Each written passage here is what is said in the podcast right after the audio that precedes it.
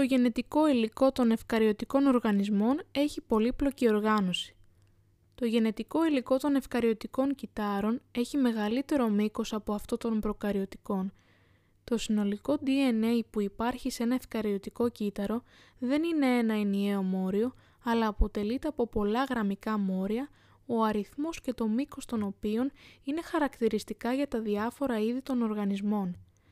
Τα μόρια του DNA πακετάρονται με πρωτεΐνες και σχηματίζουν τα ενίδια χρωματίνης.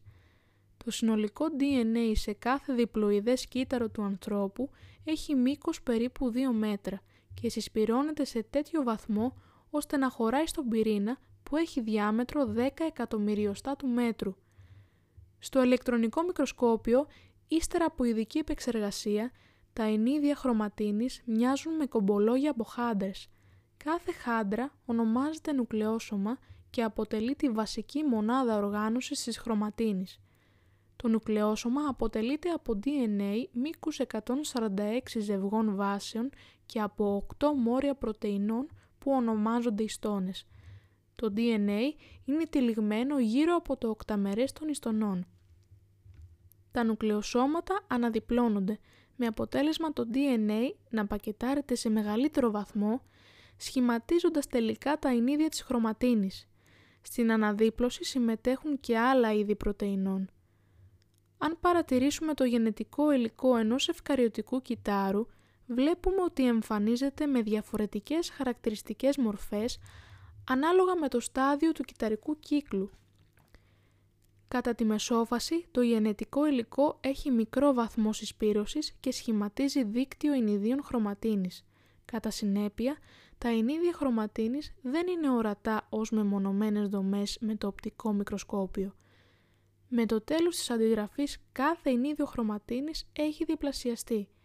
Τα δύο αντίγραφα κάθε ενιδίου συνδέονται μεταξύ τους με μια δομή που ονομάζεται κεντρομερίδιο.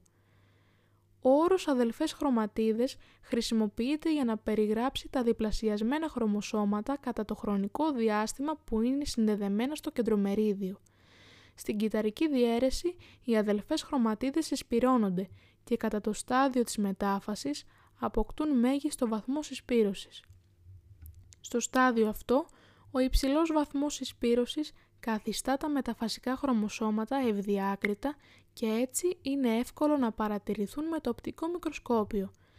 Στο τέλος της κυταρικής διαίρεσης προκύπτουν δύο νέα κύτταρα, γενετικά όμοια μεταξύ τους και με το αρχικό, αφού το καθένα περιέχει τη μία από τις δύο πρώην αδελφές χρωματίδες από κάθε χρωμόσωμα θα μπορούσαμε να πούμε ότι τα ενίδια της χρωματίνης, τα χρωμοσώματα και οι χρωματίδες αποτελούν διαφορετικές όψεις του ίδιου νομίσματος.